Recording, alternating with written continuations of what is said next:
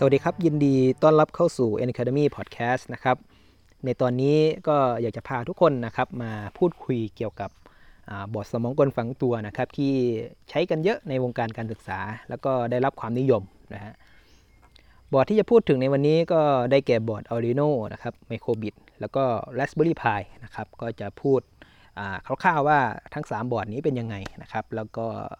ไล่ดูในแต่ละบอร์ดว่าเอ้ยมันมี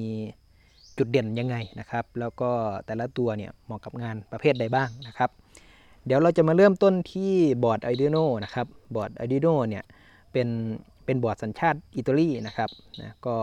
เกิดขึ้นมาเมื่อปี 2003 เนี่ยบอร์ดเนี้ยจะเป็นบอร์ดไมโครคอนโทรลเลอร์นะครับที่อาจารย์นะครับพัฒนาเพื่อที่จะไปสอนในห้องเรียนนะครับ โดยที่ต้องการให้ นักศึกษานะครับที่เรียนในสายสาขาอื่นๆนะครับที่ไม่ใช่อิเล็กทรอนิกส์เนี่ยที่ไม่มี background ทางด้านอิเล็กทรอนิกส์เนี่ยสามารถที่จะนำนะครับอุปกรณ์นะที่พัฒนาขึ้นมาเนี่ย Arduino เนี่ยนะฮะเอาไปใช้กับโปรเจกต์ในศาสตร์นั้นๆนะครับอย่างเช่น นักศึกษาที่มาจากสายศิลปะอะไรเงี้ยนะฮะก็สามารถนำ Arduino นะครับเอาอิเล็กทรอนิกส์เนี่ยเอาไปผนวกกับศิลปะแล้วก็ จะกลายเป็นโครงงานที่น่าสนใจขึ้นนะครับนะหรือไม่ก็นักศึกษาจากทางคณิตศาสตร์อย่างนี้นะครับก็สามารถนำเอา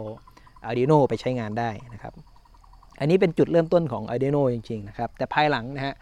ก็มีคนเอา Arduino เนี่ยเอามาทำเป็นโครงงานแล้วก็ได้รับความนิยมนะครับในหมู่ maker นักประดิษฐ์นะทั่วโลกนะครับนะก็กลายเป็นบอร์ดที่โด่งดังนะครับ แล้วก็ใช้งานกันอย่าง กว้างขวางนะครับนะในทุกวงการนะก็เรียกได้ว่าโปรเจกต์ที่สร้างจากบอร์ด Arduino เนี่ยมีเยอะแยะมากมายนะครับ จากโปรเจกต์ที่ไม่มีความซับซ้อนนะครับ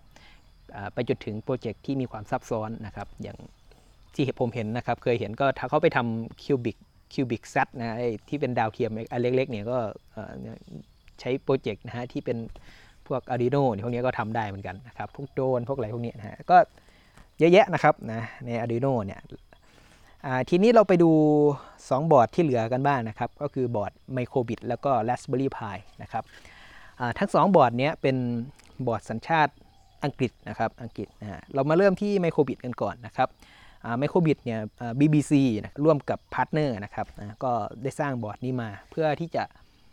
นำไปใช้ในวงการการศึกษานะครับของประเทศอังกฤษนะก็จะมีอยู่ 2 เวอร์ชันด้วยกันนะครับ เวอร์ชัน1 กับเวอร์ชัน2เนี่ยก็หลักๆนะครับที่มีความแตกต่างกันก็คือความเร็วนะครับความเร็วของ CPU นะครับจากเวอร์ชัน1 16 MHz ไปเป็น 64 MHz นะครับแรกๆเขาทำแจกนะครับเขาทำแจก ก็เขาทำแจกให้กับนักเรียนที่อยู่ในประเทศของเขานะครับ ก็ถัดมาเนี่ยก็รู้สึกว่าจะมีความนิยมในการใช้นะครับ ก็ได้ผลิต ต่อมาเรื่อยๆนะครับจนถึงปัจจุบันนะครับ ข้อดีของบอร์ด Microbit นะครับก็จะมีเซ็นเซอร์อยู่เยอะนะครับอย่างเช่นว่ามีเซ็นเซอร์วัดความเร่งนะครับ เซ็นเซอร์วัดสนามแม่เหล็กนะครับ มีอุปกรณ์เชื่อมต่อบลูทูธนะครับ มี LED dot matrix นะครับที่อยู่บนบนบอร์ดเลย จริง ๆ บอร์ดมันขนาดเล็กมากนะครับ ขนาดเท่ากับครึ่งหนึ่งของ credit card ว่างั้นนะครับ ครึ่งดึงครึ่งหนึ่งของ credit card ก็เล็กมากนะครับ ก็มี dot matrix อยู่ในนั้นนะครับนะก็ทำให้เราสามารถที่จะแสดงผลแบบกราฟิกได้นะครับก็กราฟิกแบบง่ายๆนะฮะอันนี้ก็เป็นอุปกรณ์ output นะครับแล้วก็มี input เนี่ยมีเป็นปุ่ม 2 ปุ่มนะครับทีนี้เนี่ยการไปใช้งานเนี่ยก็จะต้องมีบอร์ดหนึ่งนะครับเป็นเป็นบอร์ดไว้ไว้ไว้รับนะครับไว้รับเป็นเป็นบอร์ดเสริมพูดง่ายๆนะเป็นบอร์ดเสริม ก็จะเอา Microbit เนี่ยเสียบลงบอร์ดนั้น แล้วก็ ต่อสัญญาณนะครับจากบอร์ดเสริมตรงนี้แหละเอาไปใช้งานนะครับ เนื่องจากว่าบอร์ดมันมีขนาดเล็กนะครับ เหมือนกับแรมนะฮะจุดเชื่อมต่อต่างๆเนี่ยมันก็เล็กมากๆนะครับ ไม่สามารถที่จะเชื่อมต่อโดยตรงได้นะครับ อันนี้ผมว่ามันก็เป็นมันก็เป็นจุดอ่อนของบอร์ดนี้เหมือนกันนะครับ เมื่อเทียบกับ Arduino เนี่ย Arduino เราเนี่ยเราสามารถที่จะใช้สายนะครับใช้สายใช้แจ็คนะฮะแจ็คก้างปลานี่เสียบเข้าไปได้เลยนะครับ แต่ถ้าเป็นไมโครบิตนี่มันต้องมีบอร์ดเสริมนะครับ เราไม่สามารถที่จะเชื่อมต่อจากบอร์ดเอาเอามาใช้งานได้เลยนะครับ ก็อาจจะทำได้นะครับ มันจะมีแจ็คมันมันออกแบบไว้สำหรับเสียบ jack banana อยู่ 3 รูนะครับ แต่มันก็อาจจะไม่ไม่ไม่ค่อยสะดวกเท่า Arduino นะครับ อันนี้เป็นเป็นเป็นจุดด้อยของบอร์ดนี้นะครับ แต่จุดเด่นนะครับของบอร์ดนี้ก็คือมันมีเซ็นเซอร์อยู่เยอะนี่แหละนะครับนะทำให้เราสามารถที่จะนำไปประยุกต์ใช้ทำโครงงานได้ หลากหลายมากขึ้นนะครับอย่างเช่นว่าเซ็นเซอร์วัดความเร่งอย่างเงี้ยที่เคยเห็นนะครับเขาก็จะเอาบอร์ดเนี้ยไปตรวจจับการสั่นนะครับการสั่นสะเทือนได้นะครับนะก็สามารถนำไปประยุกต์นะครับ อย่างเช่นเกมเป่ายิงฉุบอย่างเงี้ยฮะก็สั่นบอร์ดมันก็ออกมาเป็นค้อนเป็นกรรไกรอะไรเงี้ยนะครับ อันนี้ก็เป็นโปรเจกต์สำหรับเด็กๆไว้สำหรับเรียนรู้นะครับ มีบลูทูธมีอะไรอย่างเงี้ยก็สามารถทำเป็นจอยสติ๊กได้นะครับมี LED Matrix เนี่ยก็สามารถทำเป็นกราฟิกนะครับแสดงเป็นคอร์สเป็นเงินไกลเป็นรูปต่างๆ ได้ได้ด้วยนะครับ อันนี้ก็เป็นความสะดวกสบายนะครับของของของบอร์ด micro:bit นะครับ แต่ต้องมีบอร์ดเสริมนะครับมาพูดถึงบอร์ด Raspberry Pi กันบ้างนะครับบอร์ด Raspberry Pi เนี่ยก็จะเป็นบอร์ดสัญชาติอังกฤษนะครับ เกิดขึ้นเมื่อปี 2012 นะครับ โดย Raspberry Pi Foundation นะครับ จุดประสงค์ก็เพื่อที่จะทำเป็นคอมพิวเตอร์ขนาดเล็กนะครับ ใช้ในวงการการศึกษานะครับ ก็แล้วก็มีราคาถูกด้วยนะครับ ก็จุดประสงค์เพื่อที่จะว่าให้สามารถที่จะให้ประเทศที่กำลังพัฒนาเนี่ยซื้อคอมพิวเตอร์ใช้ในการเรียนการสอนได้นะครับ อันนี้บอร์ด Raspberry Pi เนี่ยก็จะ เป็นอีกเลเวลหนึ่งนะครับ เนื่องจากว่ามันเป็นคอมพิวเตอร์นะครับ ก็สามารถที่จะต่อจอต่อเมาส์ต่อคีย์บอร์ดเข้าไป แล้วก็กลายเป็นเครื่องคอมพิวเตอร์ได้เลยนะครับ แน่นอนว่ามันมีความซับซ้อนมากกว่า Arduino แล้วก็ Microbit นะครับ ถามว่าบอร์ด Raspberry Pi เนี่ย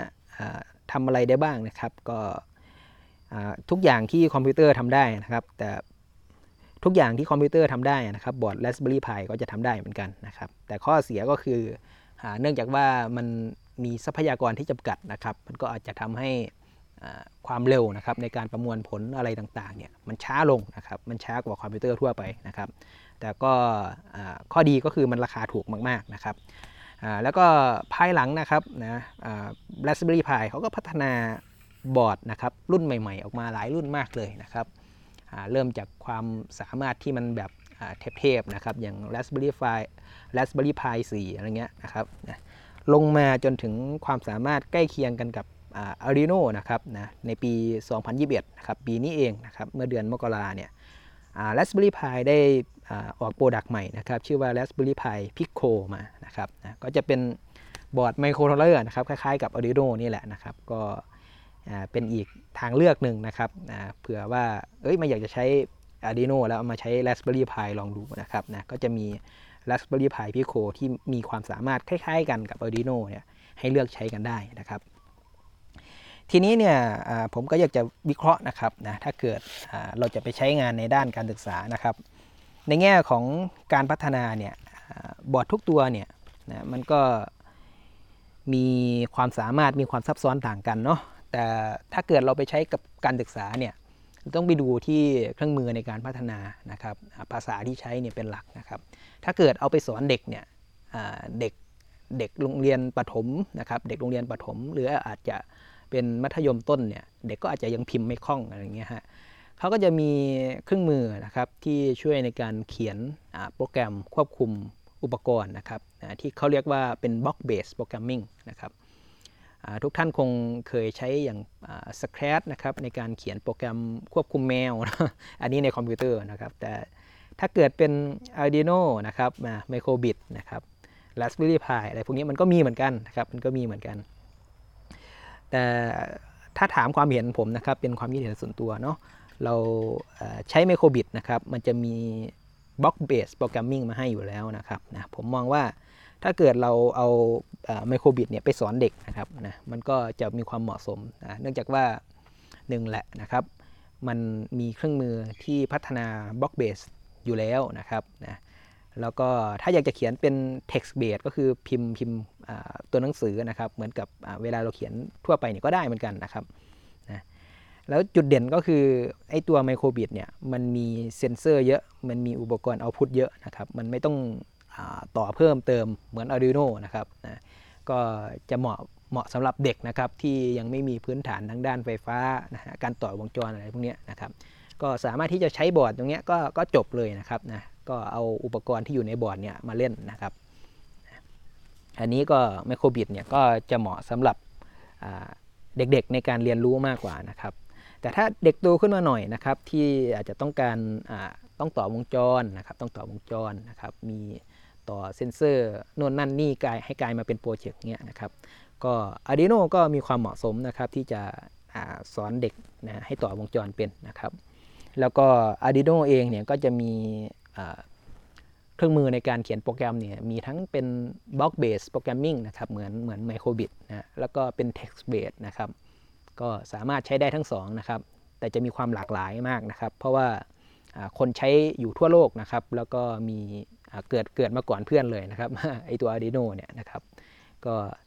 จะเป็นโปรเจกต์ที่มีความซับซ้อนแล้วก็ advance นะครับมากกว่านะครับแต่ก็ไม่ได้หมายความว่า micro:bit ทำไม่ได้นะครับแต่ในความเหมาะสมในการใช้ในการศึกษา ผมมองว่าถ้าเกิดเราเอา micro:bit สอนเด็ก Arduino นี่ยสอนเด็กโตขึ้นมาหน่อยนี่ก็จะมีความเหมาะสมมากกว่านะครับมาพูดถึง Raspberry Pi กันบ้าง Raspberry Pi เนี่ยเป็นเป็นคอมพิวเตอร์นะครับแน่นอนว่าเราสามารถที่จะ เขียนโปรแกรมอะไรที่มันซับซ้อนนะฮะให้ Raspberry Pi ได้เลยนะครับนะก็จะเหมาะสำหรับโปรเจกต์ที่มันมีความซับซ้อนมากกว่า 2 แบบแรกนะครับนะจริงๆ Raspberry Pi ก็ใช้สอนเด็กเหมือนกันนะครับ ใช้สอนเด็กที่ต่างประเทศเท่าที่ผมอ่านบทความดูนะครับ แต่ก็จะพ่วงด้วยราคานะครับ ราคาที่สูงกว่า 2 บอร์ดนะครับ2บอร์ดแรกก็คือ Arduino แล้วก็ Microbit นะครับ เนื่องจากว่ามันเป็นคอมพิวเตอร์นั่นเองนะครับ ก็อาจจะดูในเรื่องของ ความคุ้มค่านะครับของงานด้วยนะครับถ้าเกิดจะเอา Raspberry Pi มาใช้กับโปรเจกต์หนึ่งนะครับก็อาจจะต้องถามว่าเอ้ยตัว Arduino เนี่ยใช้แทนได้ไหม Microbit ใช้แทนได้ไหมนะครับเนื่องจากว่า Raspberry Pi เนี่ยมันมันมันราคาค่อนข้างสูงนะครับ ก็อาจจะต้องพิจารณาในเรื่องนี้นะครับ แต่ถ้าเกิดต้องการที่จะศึกษา Raspberry Pi นะครับ ก็ผมมองว่าถ้าเกิด รู้ตัว Raspberry Pi แล้วสามารถต่อยอดเป็นอย่างอื่นได้เยอะแยะมากมายเลยนะครับ เนื่องจากว่าตัว Raspberry Pi เองเนี่ยมันก็เป็น Linux ตัวหนึ่งนะครับก็สามารถต่อยอดไปเป็นใช้งาน Linux บนคอมพิวเตอร์เนี่ยได้เยอะแยะมากมายนะครับ อย่างพวก network อะไรพวกนี้ก็ต่อยอดไปได้เลยนะครับ กล่าวโดยสรุปนะครับนะในช่วงเริ่มต้นของการเรียนรู้นะครับนะผมแนะนำว่าถ้าเกิดจะ ให้เด็กนะครับเรียนรู้การเขียนโปรแกรมนะครับควรที่จะเริ่มจาก block based programming นะครับบอร์ดที่ควรนำมาใช้ก็น่าจะเป็น microbit นะครับ microbit แล้วก็ถ้าเกิดต้องการให้เด็กนักเรียนนะครับเรียนรู้เรื่องของการต่อวงจรด้วยนะครับเขียนโปรแกรมด้วยนะครับบอร์ดที่ควรที่จะนำมาใช้ก็คือเป็นพวก Arduino นะครับแล้วก็ถ้าเกิดเราต้องการที่จะสอนให้เด็กทำโครงงานที่มันมีความซับซ้อนนะครับแล้วก็ต่อยอดไปสำหรับ งานทางด้านคอมพิวเตอร์อื่นๆได้อีกนะครับ ก็อาจจะเลือกเป็น Raspberry Pi นะครับ ก็จะขอสรุปไว้เพียงเท่านี้นะครับสำหรับเนื้อหาในวันนี้ก็จะมีประมาณนี้นะครับ ก็หวังว่าจะเป็นประโยชน์สำหรับผู้ที่สนใจผู้ปกครองหรือว่าคุณครูนะครับที่กำลังพิจารณาว่าจะนำบอร์ดไมโครทอลเลอร์นะครับบอร์ดสมองกลฝังตัวเนี่ยนำไปสอนให้กับนักเรียนนะครับก็เดี๋ยวไว้เจอกันใหม่นะครับใน EP ถัดไปกับ Educatory Podcast นะครับ ขอบคุณทุกท่านที่ให้การติดตามรับฟังนะครับ สวัสดีครับ